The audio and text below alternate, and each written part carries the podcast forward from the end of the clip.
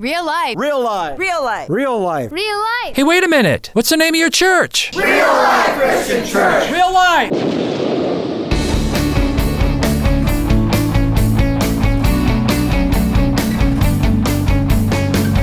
Get real with another edition of Think About It real life messages from Pastor Dennis Rasper from Real Life Christian Church. And now, let's listen to the message from Pastor Rasper. There's a certain mystique I sense about Christmas. And a mystique is a mystery, not a whodunit. We love whodunits, but it's just a mystery. It's like a holy awe. You sense something out of the ordinary. Even on secular TV, I see these on the secular TV movies. I think Cheryl and I watched every Hallmark Christmas movie there is, didn't we?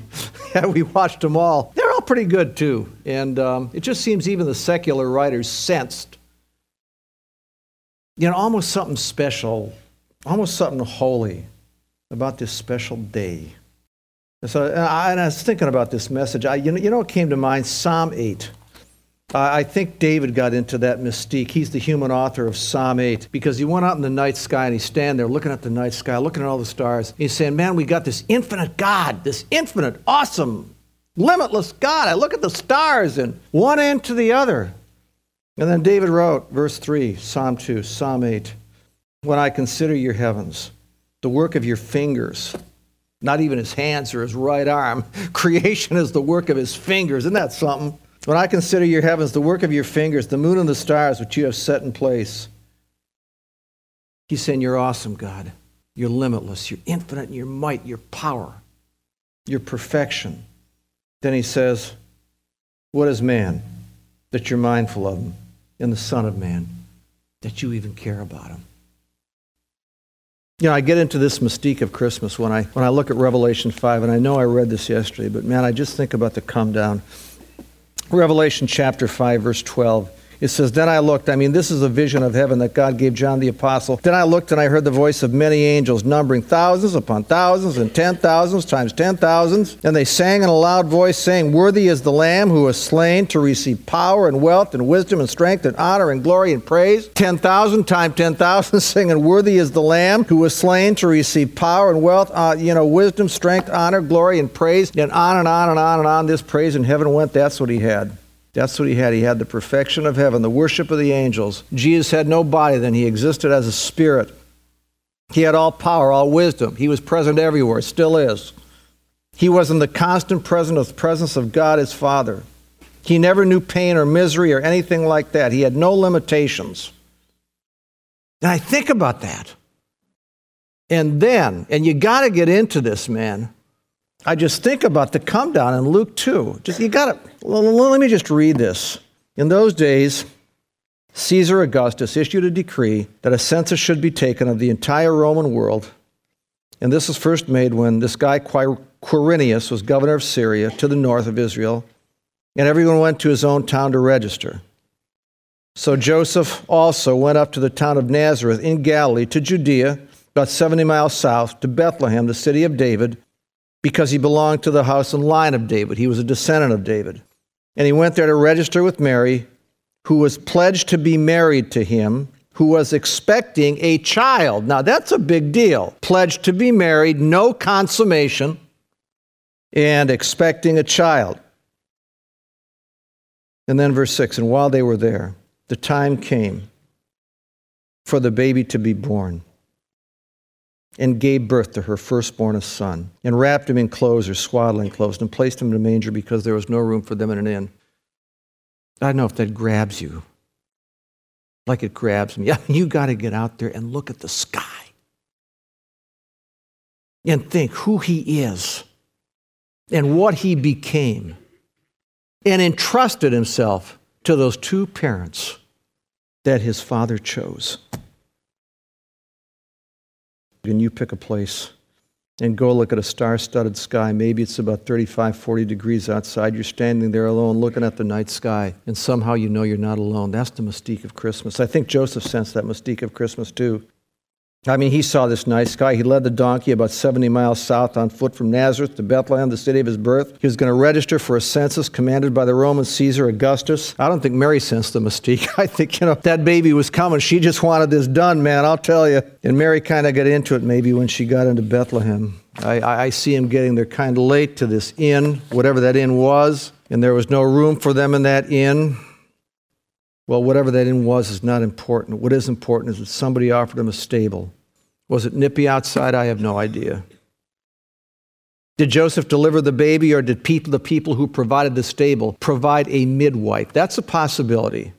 See, we got all these manger scenes, you know, but there's no midwife in there, and maybe somebody did provide a midwife. I have no idea. These are things we don't know, but this I know.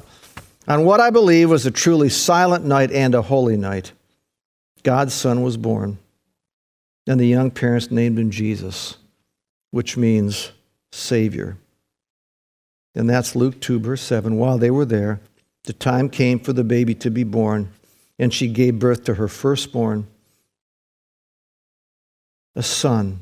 And she wrapped him, wrapped him in swaddling clothes and placed him in a manger. And now the scene shifts. The mystique of Christmas, the holy, uh, the, the, this, the, this holy mystery, it seems to it, it shifts to shepherds, simple men, watching their sheep, not at Sutton's Bay, Michigan, but under a sky on a hillside near Bethlehem. And Bethlehem is near Jerusalem. And the temple was in Jerusalem. And in that temple, priests would offer animals of sacrifice for the sins of the people. And these shepherds were probably tending sheep that were going to be used as sacrificial animals for temple, temple worship. And they were under a night sky. And I don't know, I don't know these things, but I kind of think maybe they sensed that this was a special night. Maybe there was something mysterious about the sky that night. Just, just, just a sense, just something in the air, you might say. Maybe they said to each other, Hey, do you guys do you get it? Do you feel what I feel tonight? Is there something different? And then the angel answered all their questions, man. Did this angel in gleaming light? And the first thing the angel said was, Fear not. He needed to say that because he'd blow them away, man. I'll tell you. Says it like this And there were shepherds living in the fields nearby, keeping watch over their flocks by night. An angel of the Lord appeared to them. Listen to this. And the glory of the Lord shone round about them. That would blow you away. And the glory of the Lord shone round about them. And they, I like the King James here. They were sore afraid. And this is, they were terrified. They were terrified. But the angel said to them, Don't be afraid, guys. I bring, well, it doesn't say guys. Don't be afraid. I bring you good news of great joy, which shall be for all the people. Today in the town of David, a Savior has been born. This is so personal. A Savior has been born to you. I like that. Man, He is personal. He is Christ, which means the Messiah, the Lord. And this will be a sign to you. You're going to find the babe wrapped in clothes lying in a manger. And that was the message of the angels, I'll tell you. And then, then the entire sky lights up. Hark, the herald angels sing. And they come up with this message, man. Suddenly, a great company of the heavenly host appeared with the angel, praising God and saying, Now I've got all these angels appearing with this one angel and saying, the Bible says saying. We sing, Hark the Herald Angels Sing. So maybe they, I don't know if they sang or they said or they, or they, or they spoke. I think they sang, okay? And here's what they sang. Here's the message of the angels Glory to God in the highest, and on earth peace to men on whom his favor rests. And if you check that out in the original language of the New Testament, which is Greek, it says this Glory to God in the highest, and on earth peace to men with whom God is pleased. With whom God is pleased. So he asked the question with whom is God pleased? Who pleases God? And the Bible tells us all believers in Christ Jesus. They please God. All who accept him as their Savior. Upon them, God's peace. That's what this word of God says. Upon them, God's peace will come. The promised Savior was in the world. He'd been in Mary's womb for about nine months, and now he was official, you might say. Now, by his sinless life, his death, his resurrection, man, people could have peace. The mystique of Christmas, the holy mystery, is the peace. The peace of Christmas. We want to talk about that. So let's define peace. How do you define it? It's a feeling that everything's cool, right? All is well. Is that peace? Maybe you and your husband finally settled the issue, or you and your wife settled the issue. Finally you're, ta- finally, you're talking again. Life is back to normal. There's peace in the home. That's peace. That's part of it. Because the dictionary says this. This dictionary definition, I'm making it real simple. The definition of peace is the absence of war. It's the absence of war, the absence of war between nations, the absence of war between people. The angels told the shepherds there could now be peace, meaning there could be an absence of war. There could be an end to the war. That's what real peace is. So you ask yourself the question well, what's this war about? There is a war, man. Let's talk about that war. Let's talk about peace. Let's talk about the end of that war. See, peace is a gift. Peace is a gift that only men and women have. I mean, real peace that only people have with whom God is pleased. Now, think the only people who can have real peace. I mean, God says this, not me. The only people who can have real peace are people who please God. Glory to God in the highest, and on earth, peace to whom? To those with whom God is pleased. Okay? So the crucial question is what pleases God, or better yet, who pleases God? Isn't that the question? Who pleases God? That's what we're talking about tonight. And now we need to get into some doctrine here, some biblical doctrine. But I mean, I want to tell you something, man. This is the greatest truth ever spoken. We got to go back to Adam and Eve. They rebelled against God because God said, "Don't eat of that tree." And what did Adam and Eve do? You know that they willfully, knowledgeably ate the fruit of that tree. They knew exactly what they were doing, man. They ate. You know what they were saying? They were saying, "In your face, God, we're going to eat." It was an in your face, God type thing. I mean, it was rebellion. It was sin. So, what is sin? Sin is rebellion against God.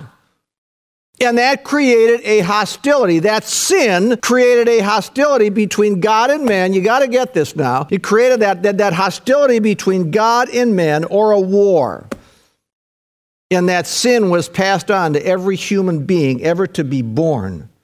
And so God and man are at war because of sin. In fact, it got so bad at the time of Noah that God destroyed the world through a flood, started over again, but that seed of sin was in man. And it grew and it festered and it grew and it festered. And the war goes on today. You may not all understand this. But you got to know this God is so perfect. He's without any fault, without any taint of sin. God is holy. And the Word of God tells us that a holy God can't dwell with sin. You got to understand this. Like I said, this is doctrine. But doctrine leads to application. Please believe me when I say that God is holy. And the Bible teaches us that, that, that a holy God cannot dwell with sin. And so God created a hell. He created a hell for the devil. All his devils are fallen angels and for people who stand in willful, willful rebellion against him because of sin. Okay, that's the tough news. But now the good news.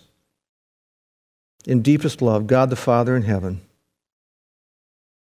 Man, I hope you get this. In deepest love, God the Father in heaven became a man, a man in a manger in Jesus. Jesus fought the battle with sin. Jesus came to earth and waged the war. He fought the battle with sin for us because he never sinned. I mean, I think about the fact that he never sinned. You know, I read these, I read the Gospels, man. I see those Pharisees at Jesus every day, man, taunting him, taunting him, trying to trip him in his words, trying to discredit him. Never did he have unrighteous anger toward those guys. Hey, I'll be honest, sometimes I pity myself. Oh, poor me. The world's against me. Nobody loves me. I remember the time, I remember the time Jesus is in his hometown, the town he was raised in, all the folk who knew him so well, and they try and throw him off a cliff because he's jealous. They're jealous. No self pity. No self pity. You know what else I remember? Hey, guys deal with lustful thoughts. They bring this lady, this is John chapter 8 Probably a very attractive lady, too, half clad. And they throw her at Jesus' feet and said, What are we going to do with her, Jesus? Never felt any lust. No lust. See, he waged war with sin, man. People interrupted him all the time. You know, they pulled on his robe. Jesus, I need you. Jesus, I need you. Jesus, I need you. They clamored for his attention. He never took his phone off the hook. He never became impatient and after a perfect life. The Father engineered Jesus' death, the death of his Son. And as Roman soldiers nailed him to a cross, Isaiah 53 says this God's word. At that moment, as they nailed him to a cross, God the Father laid on Jesus the sin the sin of all of us. And on that cross, sweet little baby Jesus, man, struggled with sin and battled with hell and never cursed, never blamed his father. He forgave his tormentors. He committed himself to his father's care and he cried mightily and triumphantly, It is finished. And Jesus died. And then he rose. And the war with sin had been fought and won. You put your faith in him, man. You are the winner. You are the victor. You share that victory. Now, the Father says, He says, You come to me through my Son, believing in him, trusting that he did that for you, allowing him to be your representative, because you're not holy, nor am I, allowing him to be your substitute, and I will forgive your sins, and I will give you heaven forever, and I will give you my peace. That's where the peace comes in, the mystique of Christmas. Now, here's what that means, folks. Get this. It means you frankly admit to God. How do you get that peace? How do you come to God the Father through His Son? It means we frankly admit to God, I can't do enough good to earn your favor, God. But Jesus did do enough good. All I can do is trust that He lived perfectly and gave His life for me, His life for mine. Let that sink in. His life for mine, His life for yours, His life for yours. And here's what you do you give up you surrender. You say, God, I give up. There's some people here tonight who need to say that. You just say, Father in heaven, I give up. I surrender. I can't save myself. You know what you do? You wave a white flag. If you need to do this, man, you get on your knees and you surrender and you wave a white, a white flag and you cry out, Save me, help. And with that surrender, with that admission of guilt, with that, with, that, with that admission of an inability to save yourself, the grace of God comes. And with the grace of God, the indescribable peace of God. And folks, that be the only way you're going to get it. God's word says the peace that passes all understanding. You let Him save you. See, now the war is over. Now the war is over. You waved the white flag. I want to show you the greatest peace passage in all Scripture. There ain't no better one, folks. This is Romans chapter 5, verse 1. Best peace passage in Scripture. Therefore, since we have been justified through faith, that's trust, we have peace with God. That means there was a war. Peace means a war was there. No longer a war, see? Through our Lord Jesus Christ through whom we gained access into his throne room and all that great stuff. And, I mean, see, God the Father, because you placed your faith in Jesus Christ, justified you. You know what that means? That, that's a big term. It just simply means he's a judge. God the Father is like a judge. And, and he pounded a gavel up in heaven. It's as if he pounded a gavel. And he said, and he said of you, once you put your faith in Christ, not guilty of any and all sins. And for you, the war is over, and you have peace with God when that happens. And then you get to verse 2 of Romans chapter 5. This just gets better. And we rejoice in the hope of the glory of God. And we rejoice in the hope of the glory of God. We rejoice in the hope of the glory of God. You know what that means? It means you rejoice in one day seeing and sharing the very glory of God's presence. Your life is a brand new direction, man. I mean, this is so good. This is so good. There is nothing in life that's better than this, man. Those with whom God is pleased. Those who, and who is that? Those who have admitted, I can't save myself and they've received and made their own all that Christ did, they get that peace.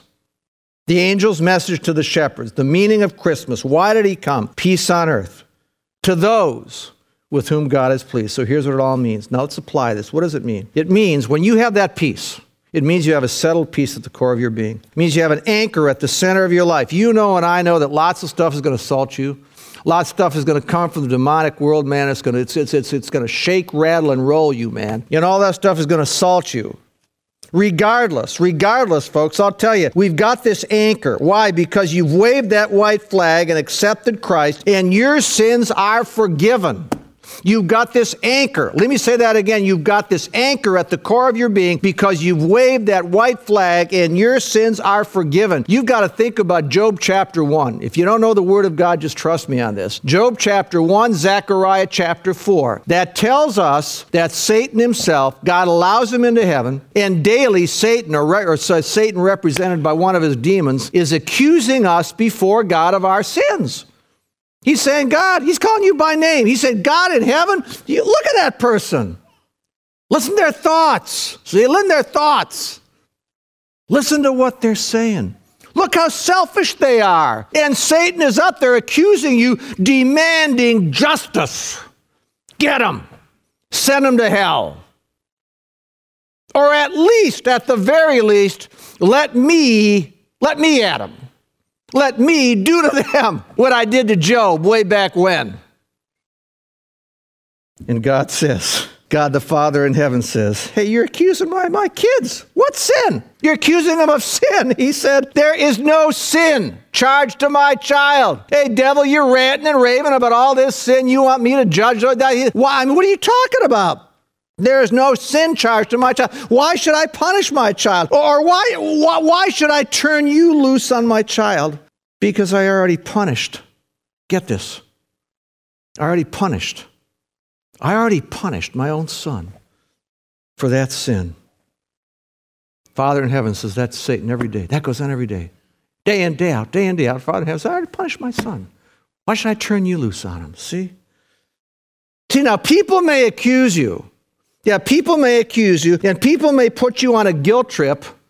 And I got to tell you up front, man, you need to listen to them. You need to listen to them, man. We need to take seriously what other people see in us. Don't just brush them off because there's lots of, if one person or two people see it, I guarantee you there's other people who see the same thing in you and you need to change.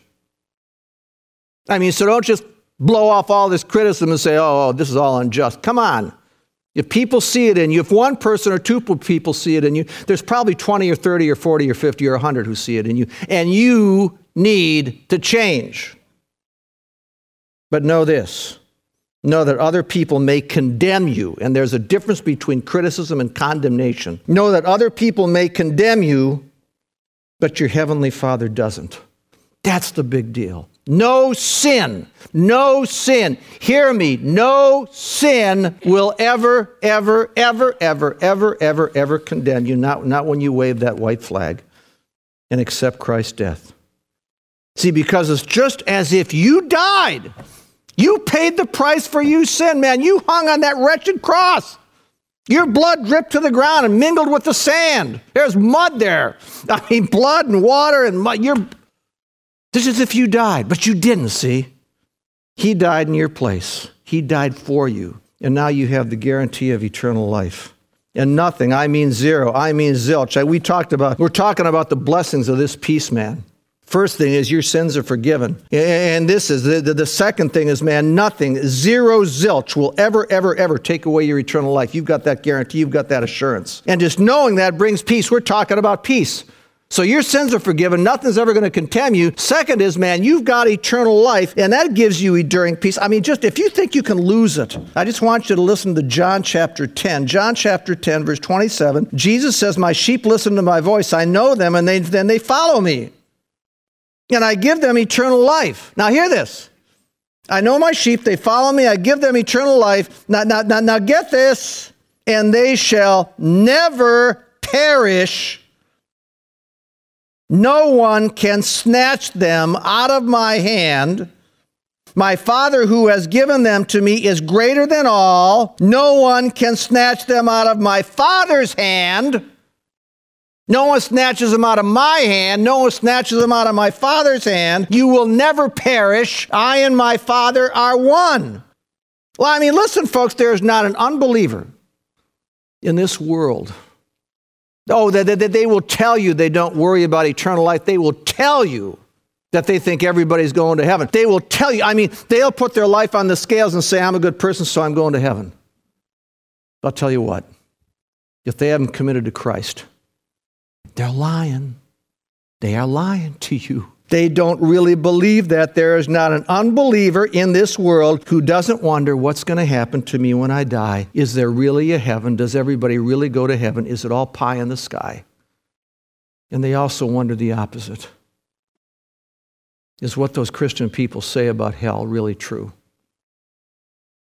And can I afford to take the chance that it's true? And they wonder about that.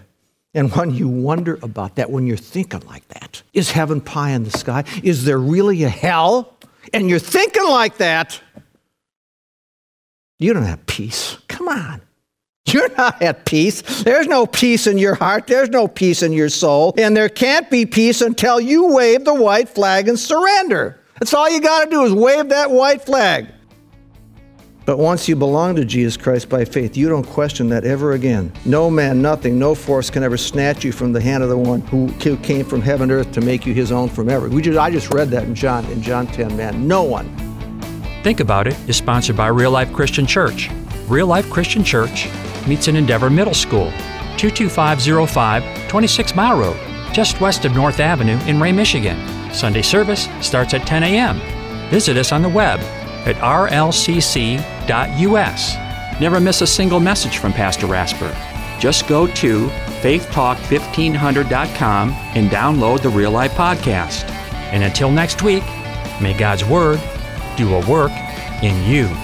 Real Life Christian Church. Get real.